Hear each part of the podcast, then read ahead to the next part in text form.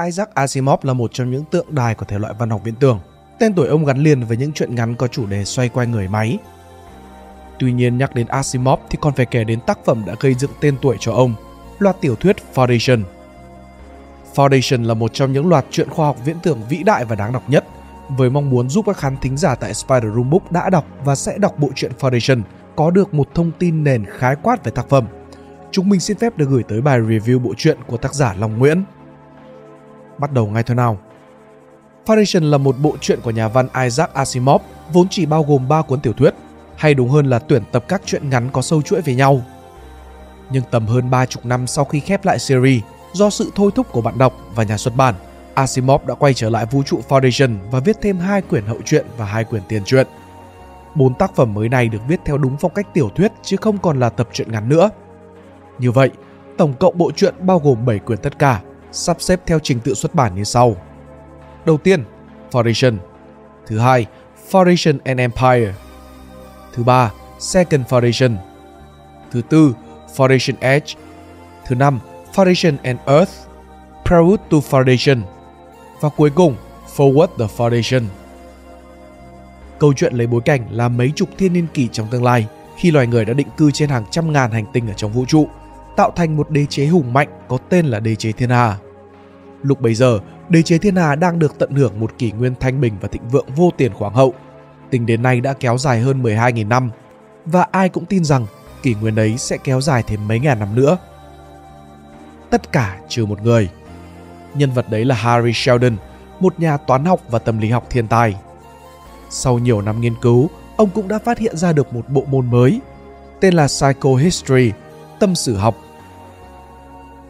Về cơ bản, Psychohistory cho phép diễn giải hết các biến động về tâm lý của những nhóm người khổng lồ, ngang dân số một hành tinh trở lên, thành các biến số toán học để lắp vào một phương trình. Từ đó tính xem các nhóm người ấy về sau sẽ hành động theo những chiều hướng ra sao.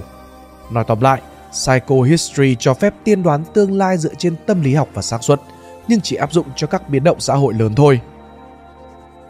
Nhờ Psychohistory, Sheldon đã nhìn ra một tương lai hết sức u ám, bất chấp sự yên bình hiện tại. Chỉ trong khoảng 300 năm nữa thôi, đế chế sẽ suy thoái hoàn toàn. Cú sụp đổ của gã khổng lồ này sẽ kéo theo toàn bộ nền văn minh con người đi tụt lùi lại hàng ngàn năm và nhân loại sẽ quay trở về một thời kỳ mông muội kéo dài 30.000 năm. Tuy nhiên, Sheldon cũng nhìn ra một tia hy vọng le lói. Ông tính được rằng, kiểu gì thì kiểu, một đế chế mới cũng sẽ trỗi dậy khi kỷ nguyên tăm tối kia trôi qua. Quan trọng hơn, nếu biết liệu đường triển khai một số bước chuẩn bị thích hợp, giai đoạn mông muội bất khả kháng kia có thể được rút ngắn từ 30.000 năm xuống còn chỉ còn đúng một thiên niên kỳ. Toàn bộ quá trình thu gọn ấy được ông vạch hết ra trong một thứ có tên giản dị là kế hoạch Sheldon. Vì biết bên đế chế sẽ chẳng thể nào công nhận cái dự đoán của mình, đừng nói là triển khai được các bước đệm cần thiết. Sheldon đã đích thân đảm nhiệm vai trò thực hiện kế hoạch Sheldon. Bằng sự khôn khéo của mình, ông đã thuyết phục được đế chế đầu tư thành lập một tổ chức có tên là Foundation, nằm ở tít tận rìa mép lãnh thổ đế chế, do những nhà khoa học lỗi lạc điều hành. Nếu mọi tính toán trong kế hoạch Sheldon là chính xác, họ cũng như Foundation sẽ trở thành một hạt giống cho đế chế thiên hà mới sau này. Không may là khi Foundation còn chưa kịp thành lập xong, Sheldon qua đời, trong khi chẳng có ai trên đời biết cái kế hoạch Sheldon ấy hình thù ra sao hết. Thế là giờ đây, tổ chức Foundation non nớt phải tự loay hoay chống đỡ thù trong giặc ngoài, mặc dù bản thân chẳng biết mình cần phải đi theo đường hướng thế nào. Về cơ bản, bộ truyện Foundation sẽ tập trung vào những câu chuyện liên quan tới tổ chức này, cùng những khó khăn và biến động mà cả thiên hà phải gặp qua nhiều thời kỳ. Mạch truyện và văn phòng Bộ truyện này có một điểm khá gay go là nếu miêu tả nó kỹ thì nghe sẽ cực kỳ chán. Chán không thể để đâu được hết luôn ấy. Nhưng cái cách nó triển khai cái sự chán đấy thì quá thực là lôi cuốn vô cùng. Để dễ hình dung, hãy liên tưởng tới phân cảnh mở đầu của phim Inglourious Buster* của đạo diễn Quentin Tarantino. Phân cảnh mở đầu ấy gần như chỉ xoay quanh đúng hai nhân vật và họ ngồi nói chuyện trong một căn phòng. Chấm hết. Nếu chưa xem phim, hẳn các bạn sẽ thấy nó chán ngoài sức tưởng tượng. Tuy nhiên, nếu đã xem vào rồi, mọi người sẽ thấy đây có thể nói là một trong những phân cảnh kịch tính và cuốn hút nhất trong lịch sử điện ảnh. Từng lời nói, từng động tác, từng chủ đề được lôi ra bàn bạc đều có một mục đích rất cụ thể và nó bóp nghẹt bầu không khí lại, làm ta cảm thấy căng thẳng như ta đang chứng kiến một trận quyền Anh ôn hòa. Và rồi càng về cuối, ta càng dần hiểu ra cái cách mọi thứ khớp vào với nhau. Và lúc cái kết xuất hiện thì không còn biết làm gì khác ngoài ngả mũ thán phục cái người đã xây dựng lên cái câu chuyện này. Đây chính là Foundation. Như đã nói ở trên, bộ ba tác phẩm gốc của Foundation được cấu thành từ một chuỗi các chuyện ngắn và gần như tất cả mọi câu chuyện đều chỉ xoay quanh một hai nhân vật ngồi trong một cái phòng nói chuyện hết nội dung câu chuyện lại còn toàn về kinh tế xuất nhập khẩu quan hệ ngoại giao với các nước láng giềng những mưu mô đầu đá chính trị trong nội bộ Foundation. Tóm lại là nếu các bạn kỳ vọng sẽ được thấy tàu vũ trụ bắn nhau bùm chiếu thì kiểu gì cũng sẽ thất vọng ê chề. Bởi vì thứ gần nhất mọi người nhận được sẽ chỉ là một đoạn ngắn còn con mô tả một đoàn tàu giàn quân xâm lược. Và sau đó là nhảy cóc mấy năm đến khi cuộc chiến đã kết thúc. Có vậy thôi. Tuy nhiên cũng như đoạn clip phía trên, thiếu đi hành động không có nghĩa là nó thiếu đi sự hấp dẫn. Các thông tin kiến thức khô khan đều được đưa ra một cách rất có chiến lược, luôn được gắn kèm với một sự gấp gáp khẩn trương của một tai ương tiềm ẩn nào đó sắp giáng xuống, khiến chúng ta dần ý thức được sự phức tạp cũng như mức độ cam go của thử thách đang đứng ngáng đường các công dân Foundation. Càng về sau, câu chuyện sẽ càng có đà lăn cực mạnh và ta sẽ bị nó cuốn vào guồng từ lúc nào không biết. Tò mò xăm soi từng chữ để suy ngẫm cùng với các nhân vật, xem bức tranh đầy đủ thực sự nó là cái gì và liệu có vấn đề mấu chốt nào nằm ẩn ở đâu đó mà mình không biết không. Cũng như vắt óc tính xem với chỉ những mảnh ghép có trong tay, bên Foundation sẽ phải xoay kiểu gì để thoát ra khỏi cái kiếp nạn này. Thế rồi đến lúc lời giải được đưa ra, ta sẽ ngẩn người ra trước cách mọi thứ lắp ráp được với nhau vừa như in. Và đôi khi lại còn giản đơn đến bất ngờ, song vẫn không khỏi thán phục cái sự điêu luyện của bàn tay đã lèo lái mọi thứ đến một cái kết trọn vẹn nhường ấy. Không chỉ hấp dẫn ở tầm ở câu chuyện lẻ, ba tác phẩm gốc còn hấp dẫn ở chỗ mỗi một quyển đều ngấm ngầm du ngủ người đọc. Để rồi đến quyển tiếp theo, chính cái kỳ vọng của người đọc sẽ bị mang ra để tận dụng, tạo ra những cú twist hết sức bất ngờ. Ví dụ như khi đọc quyển Foundation, ta sẽ dần nhận thấy rằng dù cái tổ chức Foundation kia có mấy màn lên voi xuống chó và thoát chết sát sườn thật đấy, câu chuyện nhìn chung vẫn diễn ra theo một chiều hướng nhất định. Và cái hướng đấy còn được chính bản thân các nhân vật trong chuyện chỉ mặt gọi tên, bàn luận về nó hay thậm chí là tìm cách chống lại nó những mong bẻ lái được con tàu số mệnh. Nhưng rồi rốt cuộc bất thành và đánh buông tay. Đây là một nước cờ trấn an giả tạo cực kỳ tinh tế mà thôi. Và ngay khi chuyển sang quyển thứ hai Foundation and Empire, ta sẽ có một phát đo lường đau không ngờ nổi. Bởi vì Asimov gần như là lập tức ôm cua, bẻ ngoặt toàn bộ câu chuyện theo một hướng mới hoàn toàn. Làm độ kịch tính của câu chuyện còn tăng nhanh hơn huyết áp độc giả khi chúng ta nhận ra mình đã ăn một cú lừa thế kỷ và bây giờ số mệnh của Foundation lại trở nên bất định như những ngày đầu và có khi còn nguy ngập hơn. Nói vậy không phải có nghĩa là bộ ba tác phẩm gốc hoàn hảo. Đây xét cho cùng vẫn cứ là văn của Asimov. Thế nên, dù mạch truyện rất lôi cuốn, nó vẫn khô hơn cả Sahara. Điều này kết hợp với việc chuyện chỉ có nói, nói và nói. Nó có một cái khởi đầu khá là dề dà và sẽ phải mất chút ít thời gian để người đọc bắt nhịp được. Ngoài đó ra thì Asimov còn mê trò nhảy cóc tuyến thời gian kinh khủng. Gần như mọi mẩu chuyện trong tác phẩm đều cách nhau đến nguyên một thế hệ, với các nhân vật của chuyện cũ đều bay sạch. Và ta phải làm quen với một dàn nhân vật mới, bối cảnh mới từ đầu. Được cái là kiểu viết này không phải là vấn đề quá lớn. Lúc ban đầu có thể sẽ khiến mọi người cảm thấy hơi choáng váng, nhưng thực ra làm quen được nhanh lắm. Trên thực tế, chỉ cần đọc xong tầm 2 đến 3 mẩu chuyện ngắn trong quyển đầu tiên thôi là mọi người sẽ thấy được đây thực chất còn là một thế mạnh rất độc đáo của series bởi nó cho phép Asimov có thể đào sâu và bàn luận về những hệ quả mà đợt tai ương hồi trước cũng như cách bên Foundation giải quyết nó để lại đồng thời giới thiệu một hai tai ương rất mới với quy mô ngang tầm hoặc thậm chí là còn nghiêm trọng hơn tai ương trước một cách rất tự nhiên và không gượng ép.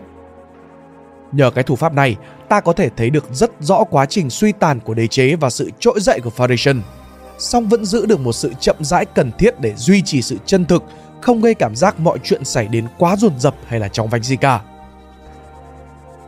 Cái yếu điểm của bộ Foundation nằm chủ yếu ở bốn quyển bồi thêm ra về sau. Mấy quyển này thực ra nếu mà đọc lẻ thì cũng không đến nỗi nào đâu, nhưng chúng nó quả thực không nên cho nằm trong cái series này.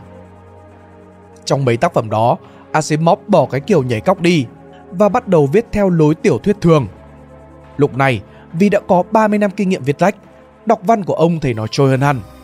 Nhưng nó mất đi khá nhiều chất đã làm nên sự đặc biệt của Foundation. Bên cạnh đó, đây là lúc Asimov bắt đầu muốn hàn gắn tất cả các tác phẩm mình đã từng viết lại thành một vũ trụ thống nhất, bất kể chúng có ăn nhập với nhau hay không, dẫn đến hơi thô và gượng ép. Những quyển sau không chỉ lẹm vào thời lượng của câu chuyện chính mà còn tạo một cảm giác hết sức công kềnh cho người đọc, mang lại cho cái vũ trụ Foundation một sự ngồn ngộn mà hồi trước không hề xuất hiện. Bản thân câu chuyện của mấy quyển truyện này cũng có vấn đề nữa, bởi vì chính Asimov cũng đã tự thú là mình chẳng biết phải dẫn dắt câu chuyện đi đâu về đâu cả. Thế nên đọc cứ thấy nó lòng va lòng vòng một cách vô ý nghĩa. Chán nhất là đến lúc viết xong quyển hậu truyện thứ hai thì Asimov cũng đâm ra bí. Thế là bỏ đi viết tiền truyện.